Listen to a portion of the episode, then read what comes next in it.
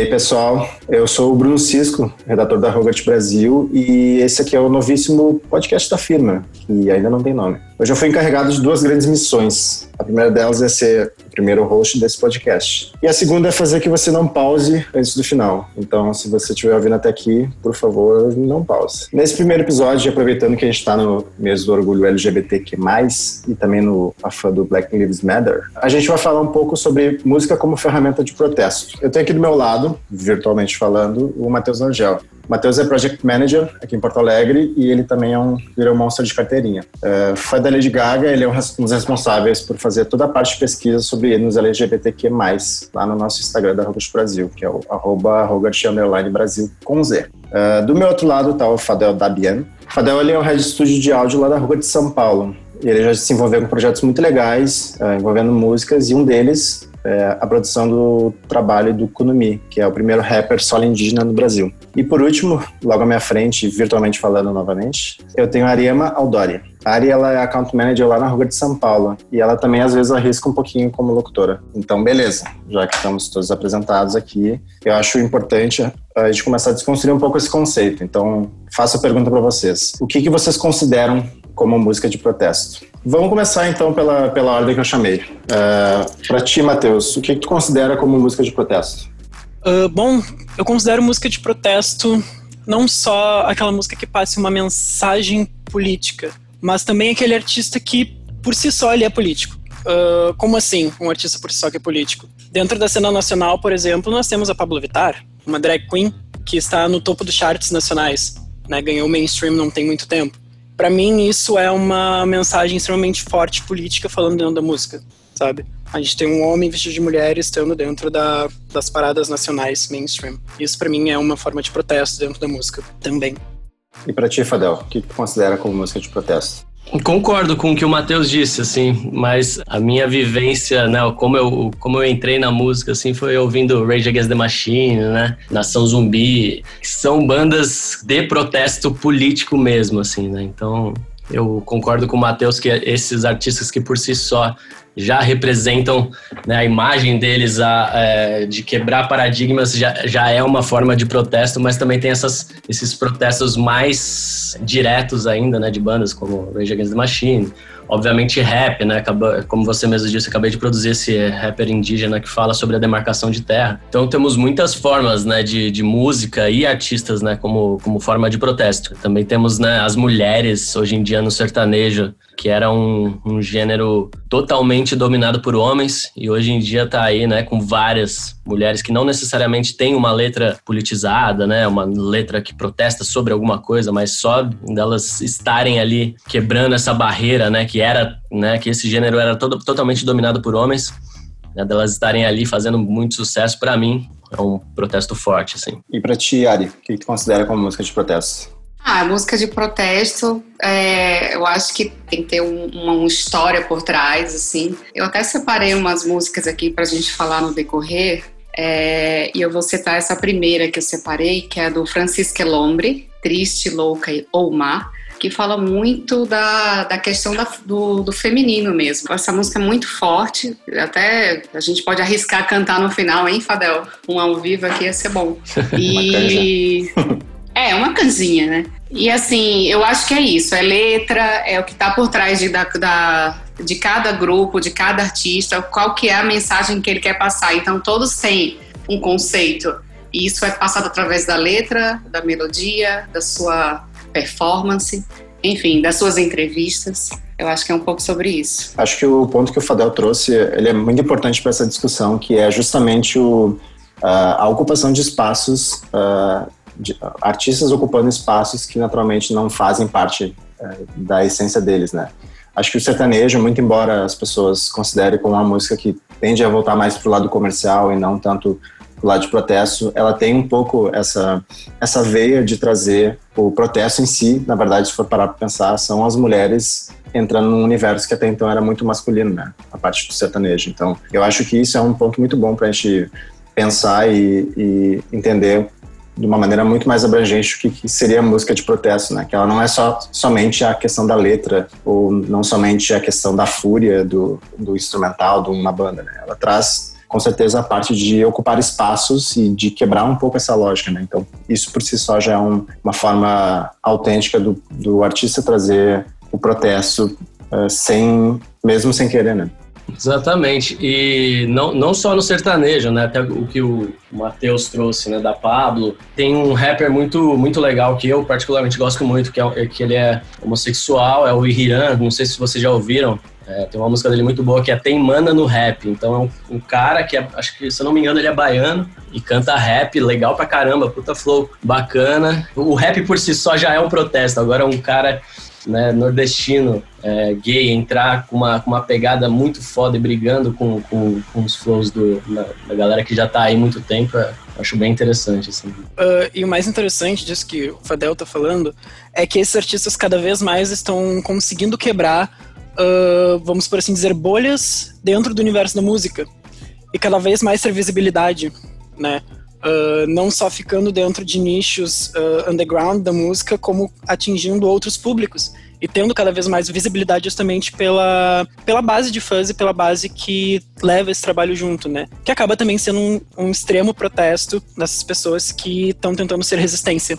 Né? Então, trazendo músicas que são extremamente políticas em ritmos totalmente diferentes. A gente tem aí como já foi citado, o sertanejo, no rap, no pop. Então, em todas as vertentes, a gente tem lutas que estão sim ganhando espaço. E é muito bonito de ver isso né? Que não é simplesmente somente num gênero que isso está acontecendo e a gente está vendo essa amplificação em diversos gêneros musicais, né? Tanto do rock, quanto do pop, quanto do funk, né? O funk já foi muito estigmatizado e hoje em dia a gente tem aí o funk como uma das músicas mais mainstream e super bombando no mundo e mulheres à frente, dando recado. Então, acho que esse ponto é muito importante, assim, sabe? De estar tá quebrando nichos com esses discursos políticos. Ah, eu acho que eu tenho algo a comentar sobre o funk, ele tem, é bem machista, né? Eu acho que todo mundo sabe disso, né? Canta, dança, curte pelo ritmo, mas gente, às vezes se a gente presta atenção na letra, é, a gente reflete um pouco. E numa discussão que eu tive com umas amigas, a gente comentou justamente sobre isso. É, tem a gente pode cantar numa boa, vai, rebola pro pai, vai novinha, vai descendo, descendo e não pode cantar. Cai de boca no meu bocetão. Tan, tan, tan, tan, taram. Então, assim, é, choca muito mais o bocetão do que descer no pai, na no, a novinha descendo no pai, entendeu? Assim, é tipo isso, assim, é, é uma coisa pra gente pensar, né, que tem muita música funk que tá fazendo, que tá falando sobre isso, e quando é a vez da mulherada, cadê? Né? Já fui, essa música já foi censurada no bar, inclusive. Uhum, uhum. Eram cara feia, mulheres fazendo cara feia com essa música. É uma música, uh, vamos dizer assim, uh, delicada de ouvir, nem todo mundo pode gostar dessa música. Verdade, mas se você escuta a outra também, por que não essa, né? Ela soa mais, mais explícita, assim, mas acho que, acho que isso é muito Uh, as pessoas não estão acostumadas realmente a ver a mulher dentro do funk e ela tomando esse espaço, né? E acho que é justamente isso que acaba chocando, né? Uh, unindo um pouco essa, essa discussão que a gente está tendo, eu queria trazer para vocês também uma que é um ponto que eu considero muito paralelo a isso, mas acho que ele é importante, que é a associação entre a música como entretenimento e a música como protesto. Por que, que eu falo isso? Porque uh, às vezes, e acho que isso depende muito do perfil de consumo de cada um, às vezes as pessoas tendem a achar que a música ela tem que exclusivamente divertir, quando na verdade ela tem a questão do protesto e às vezes a questão do, do protesto ela tá, tá junto, ela tá no mesmo contexto, né? Vocês acham que essa é, é, é, digamos assim, é comum ou de uma certa forma a gente consegue dissociar uma coisa da outra, a gente consegue ouvir uma música só pelo entretenimento ou vocês acham que vocês têm essa dificuldade de também ouvir uma música, aliás, de só ouvir uma música por entretenimento e não pelo protesto? Eu acho que o que a gente fala, o que a gente ouve, o que a gente vê representa a gente. Porém, eu também amo dançar e me divertir.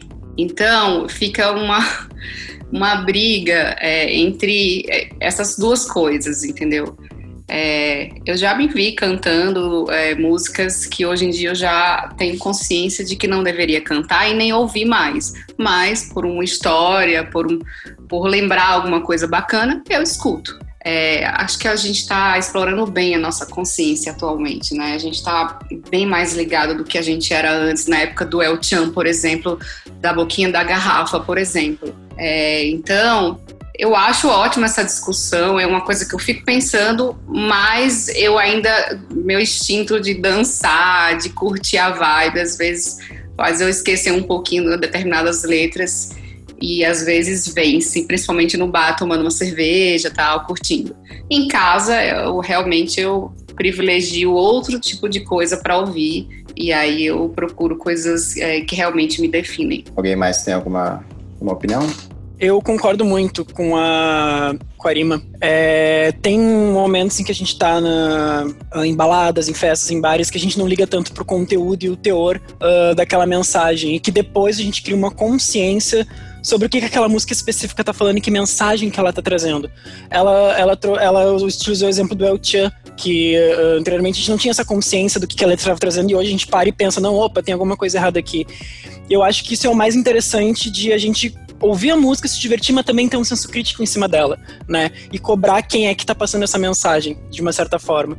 Porque, querendo ou não, grandes artistas têm uma, uma grande plataforma, né? E essas mensagens elas são reproduzidas por muitas pessoas.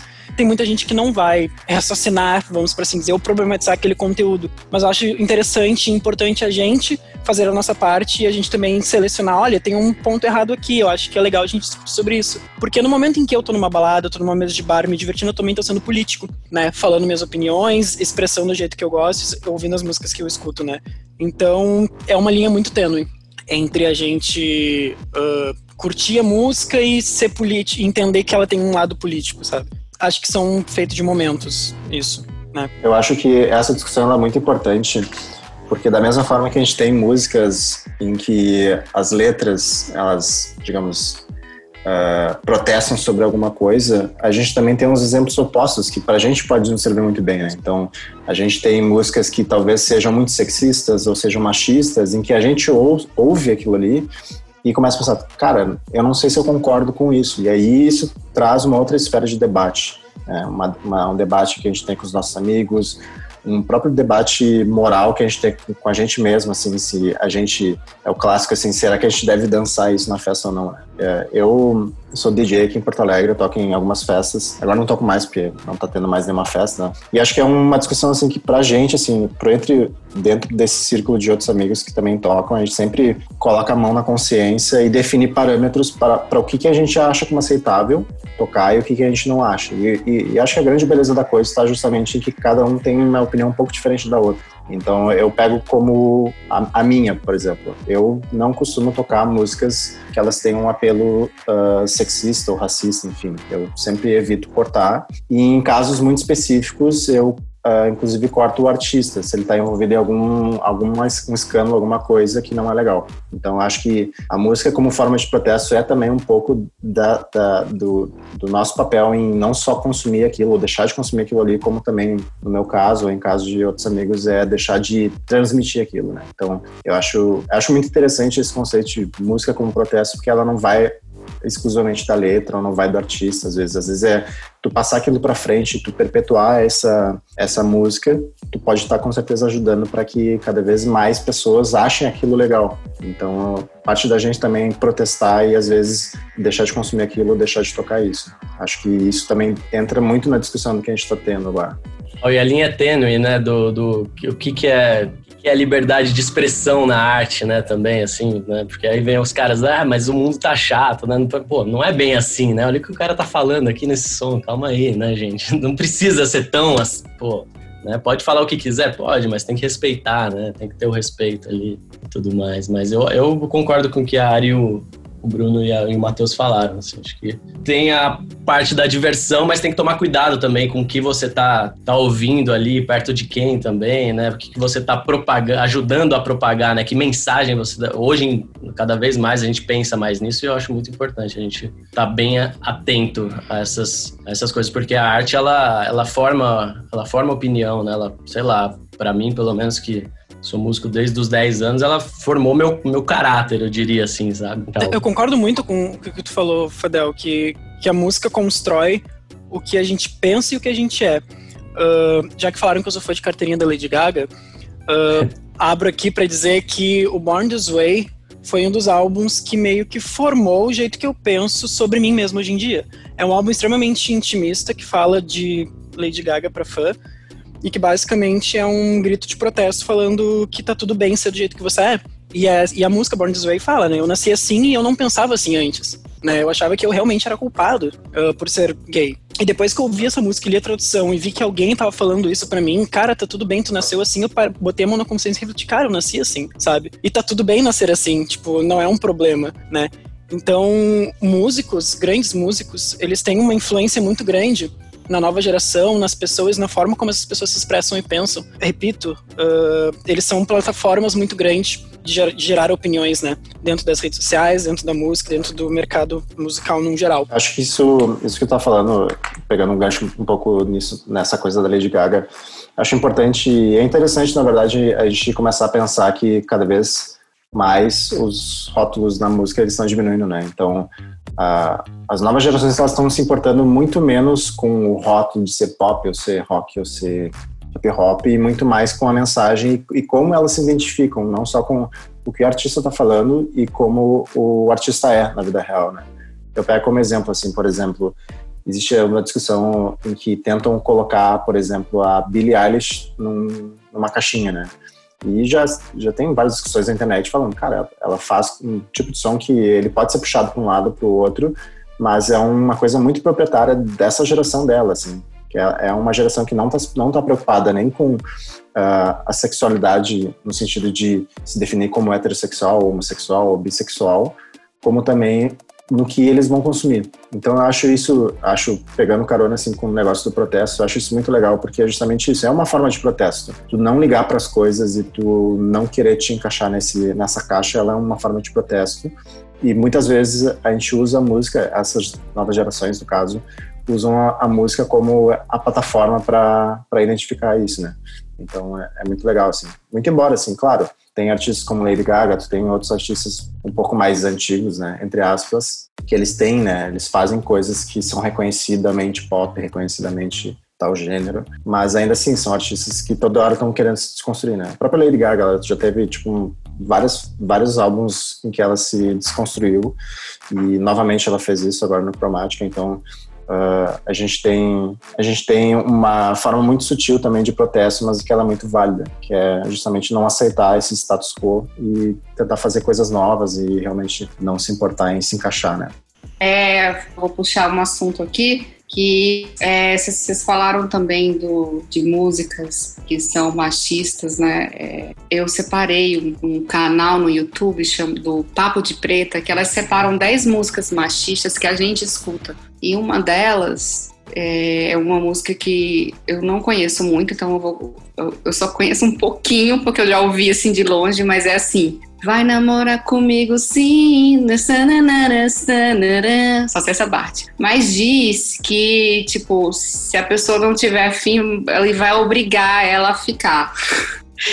E assim, isso é um pouco do que tem bastante no sertanejo, assim, e outras músicas. Nesse, nesse link aí que eu vou passar para vocês, a gente pode divulgar depois, 10 músicas machistas que você escuta do Papo de Preta, você vai ver o quanto, quantos, quantas músicas a gente canta e falam sobre feminicídio, machismo, é, racismo, e estão aí na boca da galera, entendeu? É, eu acho que é isso. Só queria contribuir com essa parte aí e também comentar que o Criolo também já fez músicas é, e que ele se arrependeu. Ele colocou é, numa letra é, um verso transfóbico e depois de 15 anos ele resolveu mudar a letra, assumiu e tal. O Criolo, que é super engajado, ele também teve essa oportunidade de né, falar isso depois de anos e anos e mudou a letra é outra coisa que a gente pode depois colocar para a galera para ouvir essas músicas aí e divulgar esses links. Vocês acham que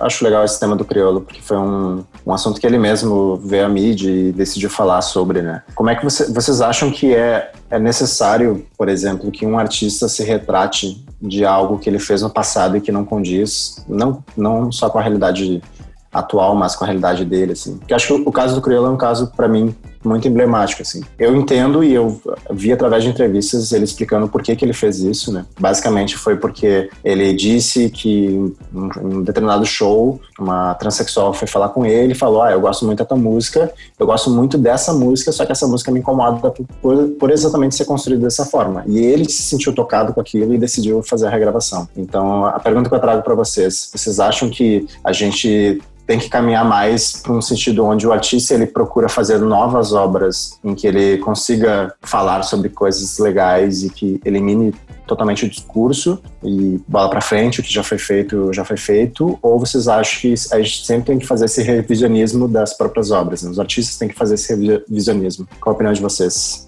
Olha, eu acho totalmente coerente, né? Ele, ele, porque eu acho que tudo o que a gente está falando aqui, é, né? Esse assunto, ele gira em torno de uma palavra simples, mas que na verdade ela é bem, bem complexa, né? Que é respeito, né? Eu acho que a partir do momento, né? Falando de, de arte, até de, de, humor, né? A partir do momento que você, é, com, a, com, uma música ou com uma, uma poesia, com uma piada, é, ofendeu alguém, por mais que para você aquilo não tenha, não seja ofensivo, você não tem aquela, né, você não tá sentindo aquela, aqueles de desrespeito, mas se alguém se sentiu ofendido, eu acredito que algo está errado, né?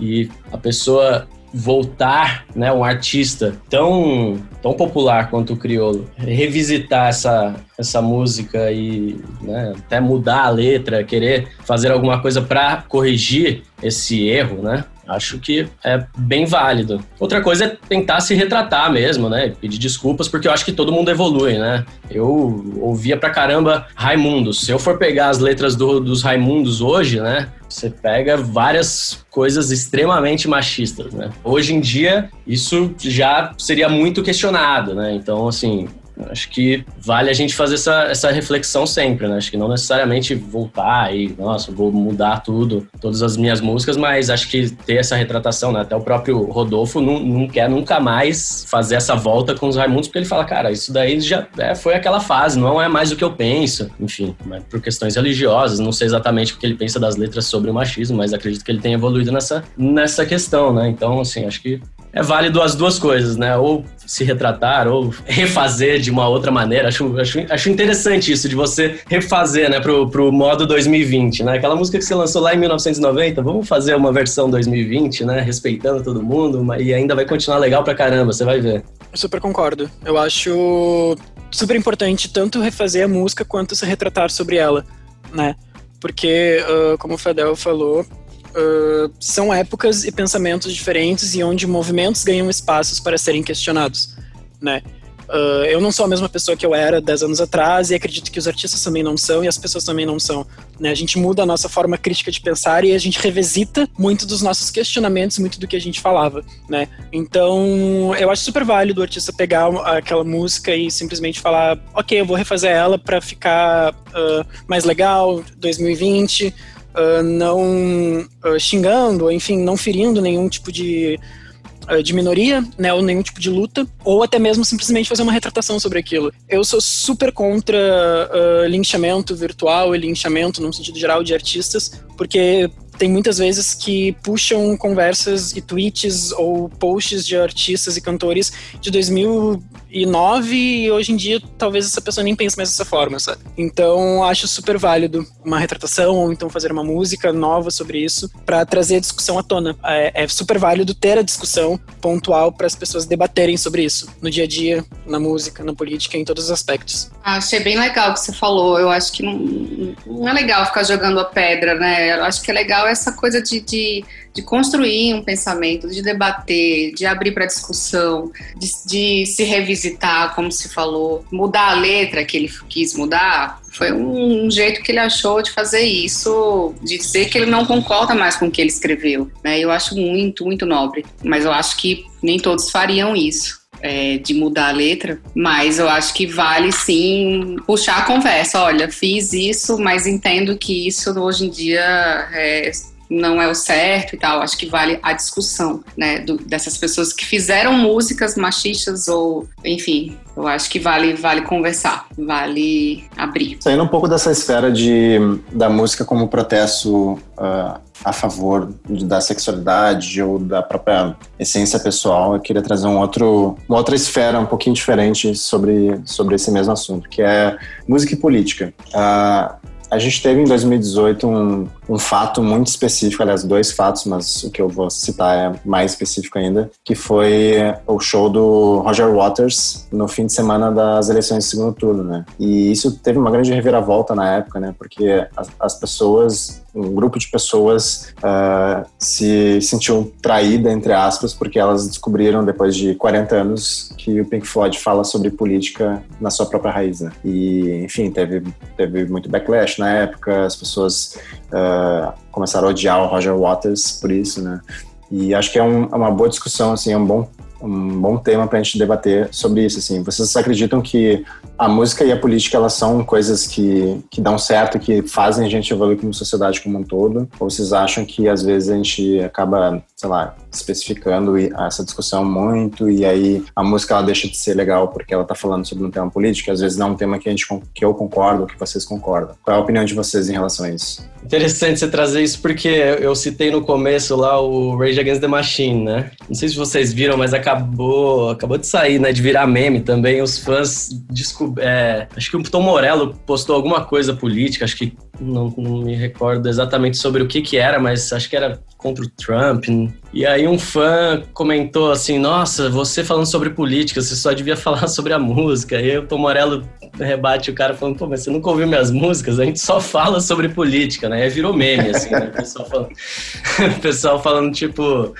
É, que que é? Tipo, Rage Against the, the, the, a máquina de lavar, né? Rage Against the máquina de lavar louça. Tipo, começou Aí virou festa, né?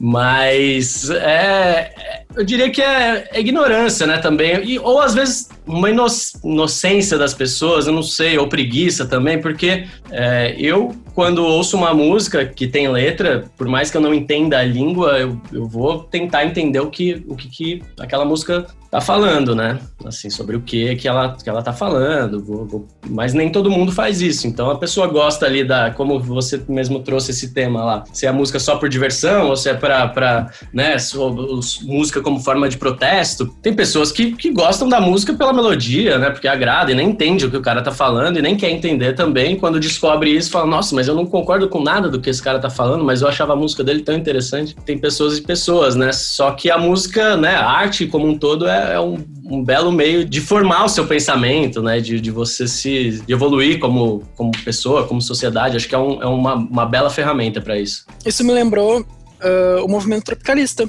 né? É, aqui no Brasil, onde as músicas eram extremamente políticas, mas eram políticas Uh, extremamente políticas no sentido de elas falavam diretamente com a política, mas as pessoas, num sentido geral, talvez não entendessem sobre isso e foram entender um tempo depois, né? Então, eu acredito que, uh, da mesma forma como o Fadel falou, falta um pouco de senso crítico e talvez de pesquisa das pessoas irem atrás dessas informações, que sempre estiveram ali na cara delas. Elas só não se tocaram sobre isso ou talvez não, se, não pesquisaram sobre essas informações, né? Uh, a música é extremamente política em todos os aspectos, como a gente vem falando. Então, eu acho super válido, acho super válido uh, esses artistas eles trazerem um contexto extremamente político, falando sobre ditadura, falando sobre uh, eleições, e as pessoas poderem um dia se tocarem disso e pesquisarem sobre essas, essas vertentes, né? E trazerem um grande debate no final de tudo isso.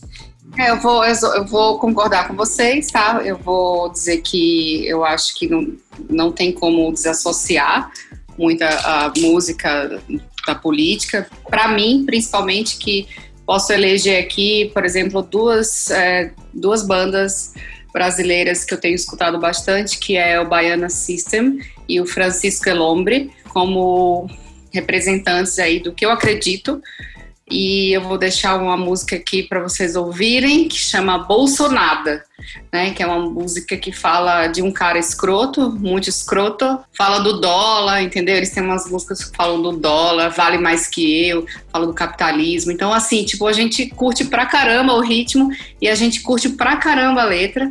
É, Baiana System também tem um monte de coisa, assim, várias letras, assim, iradas, e isso me motiva muito, então acho que música e políticas estão extremamente ligados, E eu acho que essa inocência que o Fadel falou, acho que não existe, não. Eu acho que as pessoas são, sei lá, não existe inocência aí. É, eu disse inocente assim, né, talvez eu tenha usado a palavra errada, mas é. Ingênuas ingênuo, é. Você ouve a música ali, o cara tá protestando pra caramba, falando do assunto que você nem faz a menor ideia do que, do que se trata, né? Mas me lembrou, esse assunto eu acabei de me lembrar de uma, de uma coisa engraçada que aconteceu. Eu produzi o Kunumi, né, que é o rapper indígena que você citou. Acabamos de, de lançar, acho que faz umas três semanas, e ele fala sobre demarcação indígena, né? E aí eu postei, né, nas minhas redes, quando lançou e tudo mais, o negócio tá bombando, Portugal, não sei o quê, festival, várias pessoas falando. Aí postei lá que a gente tinha ficado em primeiro lugar no Pop Load, né, entre os 50 primeiros da semana, os 50, o top 50, a gente ficou em primeiro e tal, não sei o quê. E aí minha tia, que eu discuti pra caramba no, no nas eleições, ela sabe o meu pensamento, né, sobre o, sobre o governo, e a, e a música, né, é um protesto claro e explícito, né, por mais que seja em Guarani, tem as legendas lá no YouTube, você consegue ver. E a minha tia que posta todo dia 30 coisas a favor do governo, foi lá e curtiu e parabenizou e tudo mais. Eu não consigo entender o que se passa na cabeça das pessoas, né? De, de do nada descobrir o que, né? Por isso que eu tô até sem palavras, não sei se é ingênuo, não sei se é inocente, né? Não, não, não consigo entender ainda o que se passa na cabeça da pessoa, porque ela vai lá e é totalmente ativista, né? Numa coisa que, pô, ah, não, eu penso assim, penso assim, penso assim. De repente eu vou lá e posto a minha arte, que é um protesto contra tudo aquilo que ela tá postando, ela vai lá e curte, dá um coração. Eu não, eu não consigo entender. Aí eu dou risada, né, para não chorar. Eu acho que justamente isso é, é o que, a discussão que a gente teve lá no início, né? Entre as pessoas que entendem a música como uma simples forma de entretenimento e uma pessoa que entende que ela é algo a mais, né? Que é uma coisa que vai, às vezes, ser muito mais profunda do que só ouvir, só fazer, uh, fazer as coisas, enfim. Acho interessante uh, fazer, não vou fazer uma pergunta, fazer um comentário, na verdade. Eu acho interessante também uma, uma discussão que ela permeia isso, que é justamente essas músicas de protesto uh, elas serem um retrato ou serem uma, um recorte da nossa da situação, enfim, do país, do mundo como um todo, assim.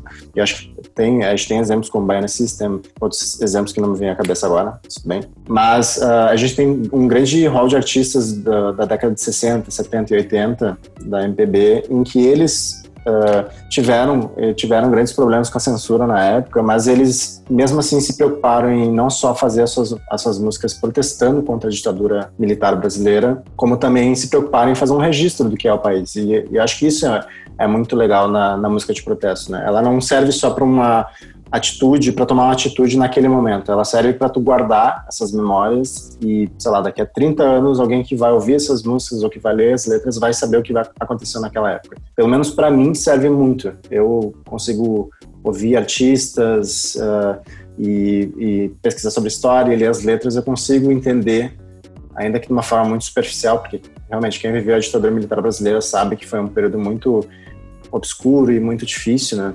Então, uh, eu consigo ler essas letras, eu consigo mais ou menos entender, assim. E, e, e, acho que é um grande paralelo é que as coisas que acontecem lá, às vezes elas se repetem aqui, né? Então, eu dou como exemplo, assim, eu tenho uma música que eu gosto bastante, que é do Gonzaguinha, chamado Comportamento Geral, que ela fala basicamente sobre a, a forma com que, a, digamos assim, o, o, trabalhador, a pessoa média, o cidadão médio brasileiro, ele, ele continua sendo explorado por migalhas, né? Ele continua uh, sofrendo ataques do governo, às vezes ele tem uma empresa que, que que massacra ele e ele se contenta com aquele pouco ali, né? Então a gente vê traça paralelos entre o que acontece, o que acontecia na década de 70 e 80 e traz isso para agora e essa, essa conexão é muito legal da gente fazer. A gente saber que, aliás, infelizmente a gente saber que as coisas que aconteciam antigamente continuam acontecendo, mas a gente ter isso como uma ferramenta para, de repente, mudar pensamentos deste ano em diante, assim. Então, acho a, a música de protesto, acho que ela é muito fundamental nesse sentido, assim, não só para retratar, como também para a gente tomar uma ação, né? Que é o que a gente espera quando a gente ouve, quando a gente uh, passa à frente a letra e tal. Uh, alguém, algum de vocês tem alguma coisa mais a acrescentar em relação a esse tema? música de protesto, acho que ela é muito ampla e às vezes a gente deixa um pouco desconfortável, porque realmente a gente pode passar horas falando sobre muitas coisas, acho que tem muitas coisas para serem ditas. Uh, vocês têm alguma, algum palpite, algum, alguma coisa mais a acrescentar? Ah, só queria agradecer a participação. dizer também, agradecer ao meu grupo é, das minhas amigas que discutiram comigo hoje de manhã também sobre o tema e trouxeram também algumas músicas que eu pude citar aqui. E acho que foi meu primeiro podcast, fiquei um pouco nervosa, tenho que dizer, mas eu adorei a experiência e falar de música e música de protesto é maravilhoso. Acho que realmente a gente pode fazer até um, um segundo papo aqui e trazer mais exemplos de música, de repente. Assim, eu acabei falando de algumas, mas a gente pode falar mais de músicas mesmo, para as pessoas ouvirem em casa, é, no Spotify, enfim, né? É isso. Dito isso, escutem Black Parade, nova música da Beyoncé que fala sobre os protestos de Black Lives Matter. Uh, uma música extremamente política uh, que as pessoas já estão usando nos protestos norte-americanos. E agradeço também o convite para participar desse podcast. Eu adoro falar sobre música, poderia ficar falando horas sobre música. Uh, como foi apresentado o grande fã de Lady Gaga, ela é extremamente versátil e isso me faz com que eu caminhe por muitos gêneros e entenda mensagens políticas de muitos gêneros também. E sempre aprendendo muito mais, né? Eu adorei a opinião de todo mundo aqui, obrigado por isso. É extremamente importante esse assunto porque ele está no nosso cotidiano, no nosso dia a dia. Política se faz todo dia, desde a hora que a gente acorda até a hora da gente dormir. E música e arte não é diferente disso, né? Então, muito obrigado pelo convite. Eu adorei bastante. Da minha parte também, nada mais a acrescentar, só agradecer aí. Adorei o papo. Na verdade, passou rápido, né? Achei que tinha mais meia hora aqui. Achei uma coisa ruim só, que a gente não discordou em nada, né, pessoal? A gente podia ter discordado em uma coisa, pelo menos. Não, mas foi massa o papo. Eu, Valeu, gente. Eu discordo de você, que a gente não discordou de nada. A única coisa que a gente discordou é. Não, na verdade a gente concordou é que deveria ter mais tempo, né? Exatamente. Exatamente. Então tá, gente. A gente tá chegando ao fim do podcast da Rogot Brasil, que ainda não tem nome. Eu queria agradecer vocês, meus colegas que toparam fazer esse debate. Uh, queria agradecer a Rogot também pelo convite para fazer essa empreitada aqui. E queria agradecer a você que está ouvindo aí que não pausou, né? Então, se tu gostou, se não gostou, acompanha a gente lá nas redes sociais pelo Facebook, pelo Instagram e, e a gente vai falando mais sobre o podcast e, e novidades ao longo do, do decorrer. Então tá? Valeu, gente. Até a próxima.